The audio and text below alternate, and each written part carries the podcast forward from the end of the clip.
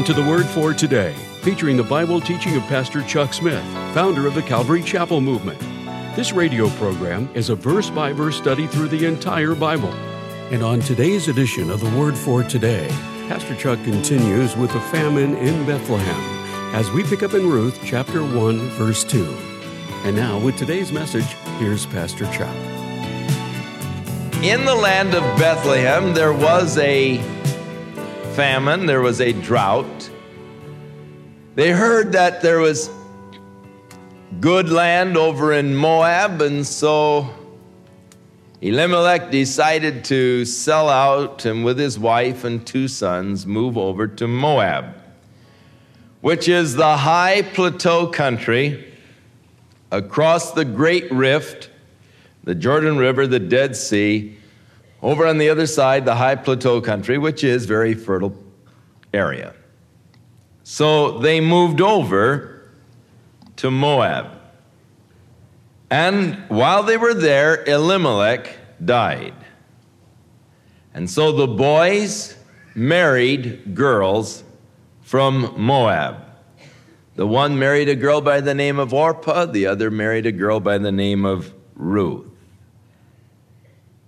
And it came to pass in time that both of the boys also died without having any children. And so Naomi said to the two daughters in law, Go back and return to your families, to your mother's house, and may the Lord deal kindly with you, even as you have dealt with the dead and with me. So during this period of family tragedy, these two girls actually showed a real depth of character. They, they were very kind to Naomi and the comforting of Naomi.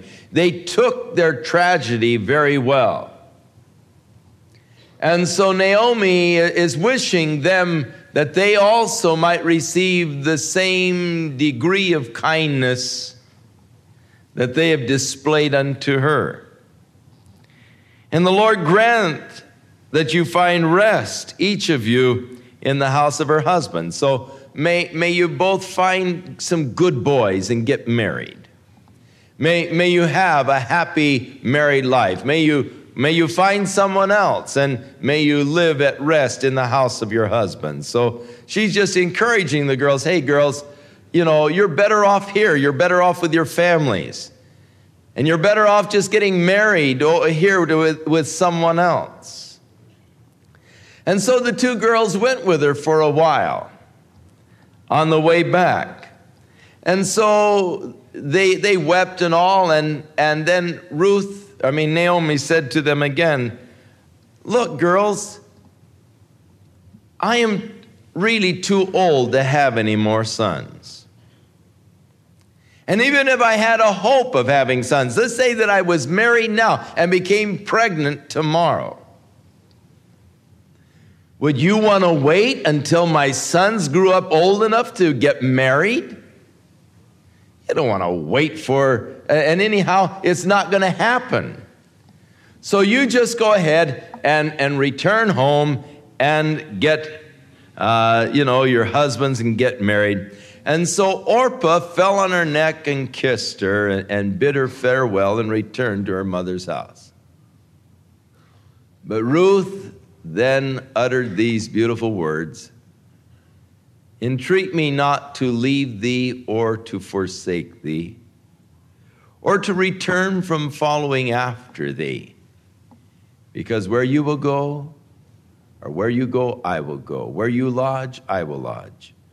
Your people will be my people. Your God will be my God. And God forbid if anything but death should separate between us.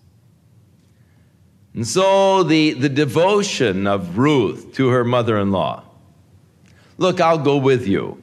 Don't ask me to leave you or to forsake you or to return back to my family.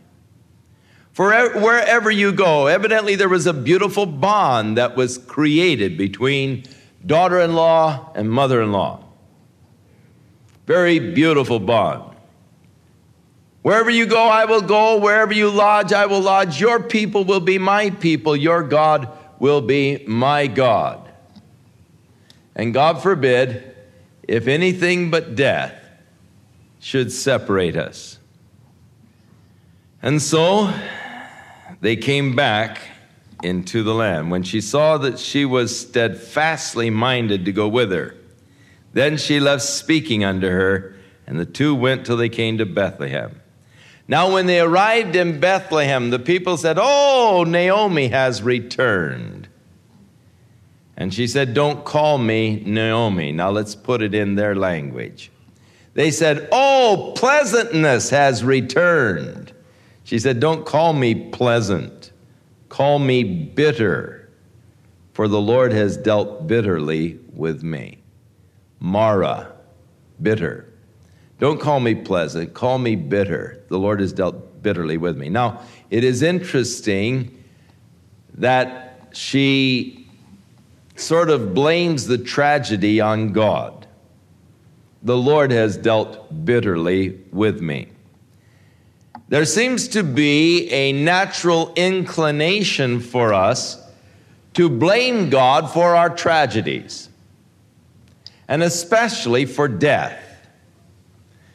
When Jesus arrived in Bethany at the time of the death of Lazarus, he had been very sick. His sisters sent the urgent message down to the Jordan where Jesus was staying Come quickly, the one you love is sick. And Jesus tarried there at the Jordan for two days and then headed off for Bethany. Now, for a message to get from Bethany to Jordan took two days. Jesus stayed there an extra two days, and it took him two days to get back to Bethany. So, in the meantime, six days had transpired from the time the message went out your friend is very sick. The one you love is very sick. And it was six days later that Jesus was arriving in Bethany, and the girls knew that it was too late. And they knew that it was actually later than it should be. He could have arrived earlier. They were aware that he was delaying, they didn't know why. And Martha came out to meet him and, in an accusing way, said, Lord, if you would only have been here, my brother would not have died. Lord, where were you when we needed you? Lord, why didn't you come quicker? We told you, come quickly. The one you love is sick. Lord, what took you so long? Why didn't you respond, Lord? And really, the, the idea is she was blaming the death of her brother on the Lord. Lord, you could have averted this. Now, we know that that is true. We know that God does hold life in his hands. We know that God is able to sustain life. We know that God is able to restore life. We know that the days of man are appointed of God. And thus, there is this inclination to blame God for death, and in a sense, that is right. But in another sense, we only feel bitterness because we have a totally wrong concept of death as it being the end. Oh, he had his whole life in front of him, everything going for him. Oh, what a shame. I heard this so much when my younger brother was killed. Handsome, good looking, big guy. Just had everything going for him. Good sense of business and was making investments and just everything falling into line. Bought an airplane so he could get back and forth between his business better crashed in his airplane. People said, oh, what a shame. Whole life in front of him. What a shame. Yeah, what a shame. He got there before I did. By the time I arrive, he's going to know every nook and cranny. It's going to take me a while to catch up. You know, he's with the Lord. What's so bad about that? He's there in God's kingdom. What's, you know, what's so sad? The sad part is that I miss him. The sad part that I miss all the fun we used to have together. He was an exciting person. And he used to always be doing, you know, crazy things and exciting things. And I miss that. I sorrow because what I have lost. But I don't sorrow for him. I'm jealous of him. Being with the Lord, how glorious. Not having to hassle with gas lines, with bills, and all of the kind of things that we have to experience. How wonderful! But I'll catch up with him one of these days. But we have the wrong attitude, you see, concerning death. We look at this life as though, oh, it is so precious, it's so wonderful. Hang on to it. That's because of the uncertainty of that life that He has promised to us. Our lapses of faith. Don't call me pleasant, call me bitter. That's sad. It's sad whenever you become bitter over any experience of life because bitterness only hurts you. We are warned to be careful of any root of bitterness within our lives because of the effect that it can have on your total life. The bitter roots can bring forth bitter fruit in your life. And we must guard against bitterness. And bitterness is an attitude that I choose because of the circumstances that I face.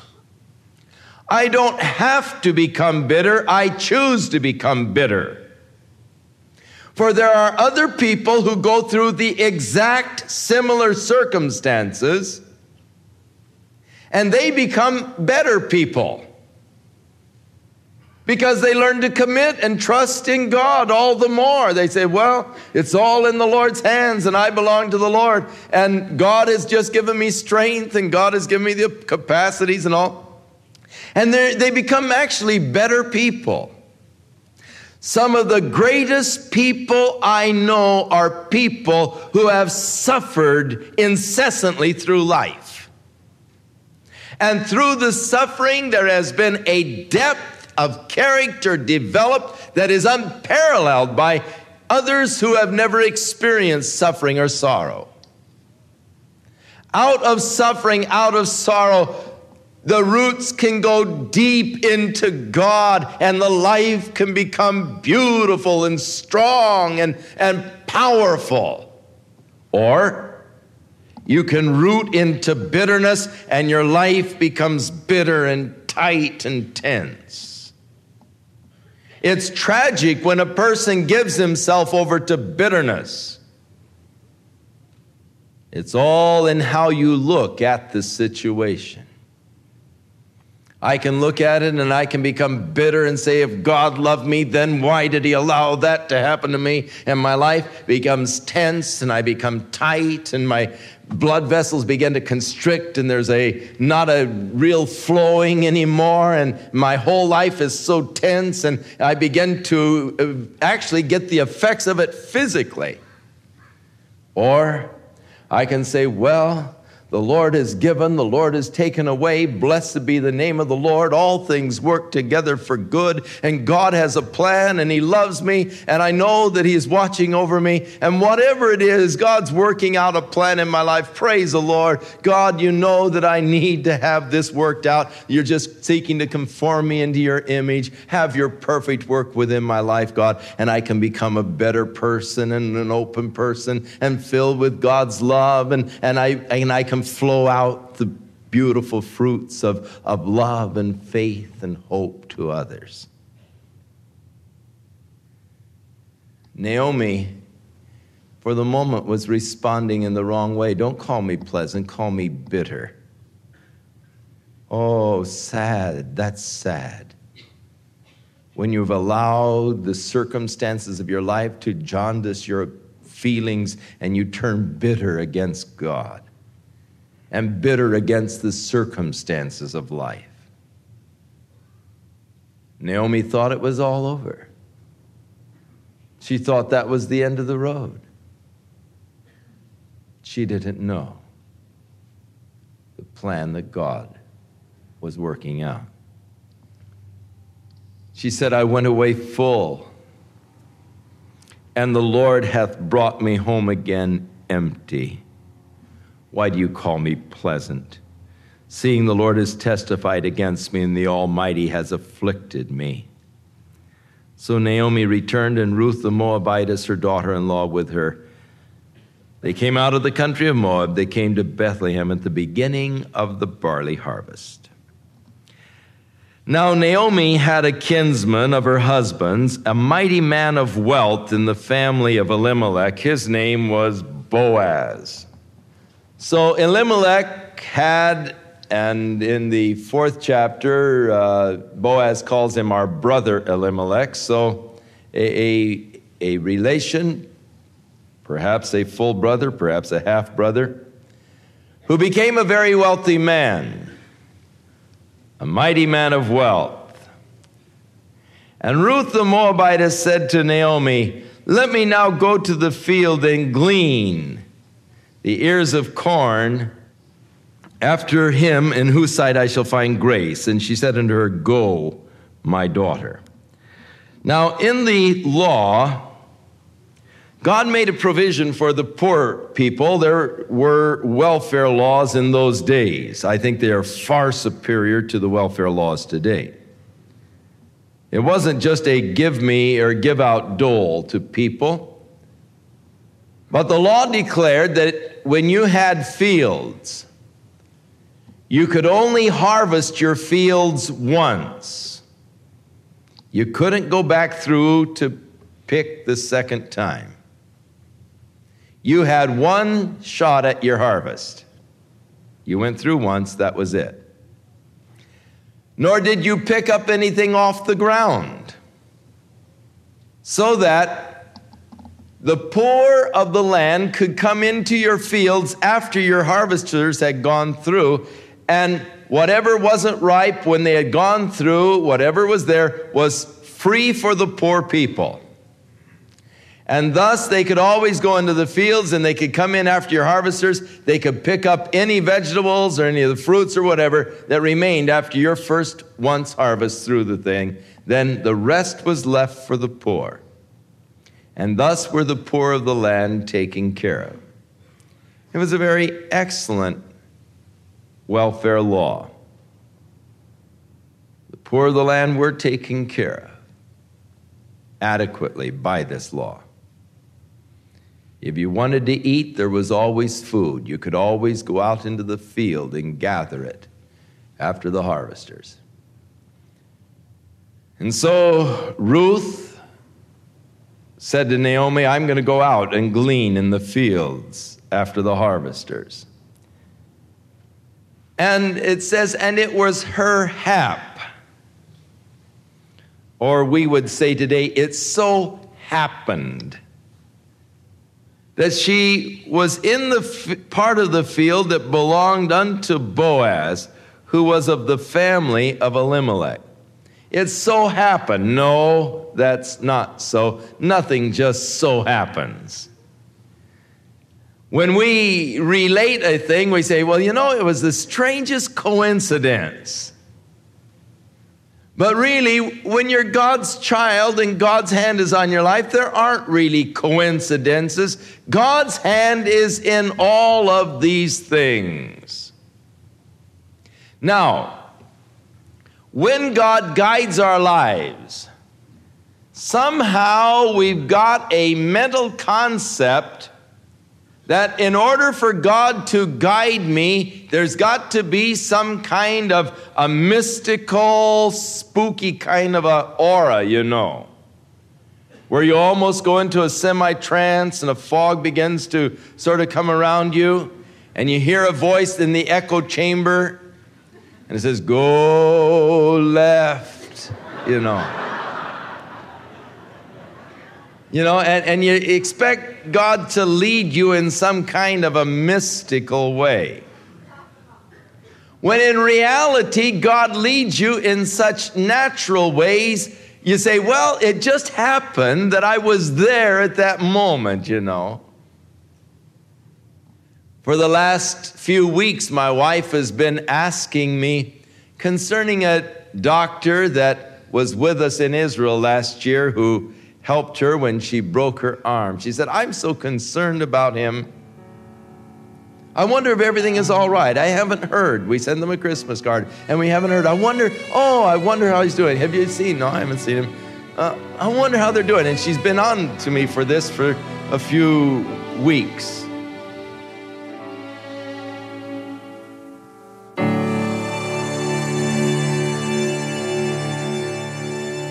Return with more of our verse by verse Bible study in the book of Ruth on our next broadcast, as Pastor Chuck continues to teach through the Bible, and we do hope you'll make plans to join us. But right now, if you'd like to order a copy of today's message, simply order Ruth 1 through 2 when visiting thewordfortoday.org. And while you're there, be sure to browse the many additional biblical resources by Pastor Chuck. You can also subscribe to the Word for Today podcast or sign up for our email subscription. Once again, that's thewordfortoday.org. For those of you wishing to call, our toll free number is 1 800 272 WORD, and our office hours are Monday through Friday, 8 a.m. to 5 p.m. Pacific Time. Again, that's 1 800 272 9673. If you prefer to write, our mailing address is The Word for Today, P.O. Box 8000, Costa Mesa, California 92628. And now, on behalf of the Word for Today, we'd like to thank all of you who share in supporting this ministry with your prayers and financial support. And be sure to join us again next time as Pastor Chuck continues his verse by verse study through the Bible. That's right here on the next edition of The Word for Today. And now, once again, here's Pastor Chuck. And now may the Lord help you to assimilate that which we have studied, and may He bring to your remembrance those things which He has commanded. And may you be enriched in the knowledge of God and His will and His plan for your life. May the Lord be with you, to bless you, to guide you, and may you be kept by that power of God through faith and trust in Him in Jesus' name.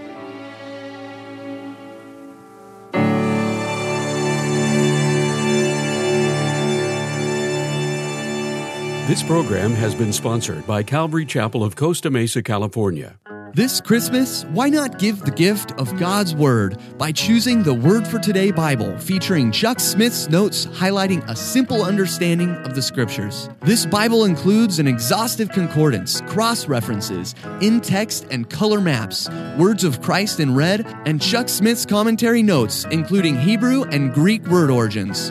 And in the Word for Today Bible softcover edition, we've included Chuck Smith's book, How Can a Man Be Born Again, which is very informative for a new believer. It's our prayer that as your loved ones read the Word for Today Bible, Chuck's commentaries will give a simple understanding into the scriptures, causing God's Word to come to life in their heart, not only drawing them into a closer relationship with the Lord, but stirring them to passionately serve God. For more information, please call the Word for Today at 800 272 9673 or visit us online at thewordfortoday.org to read a preview.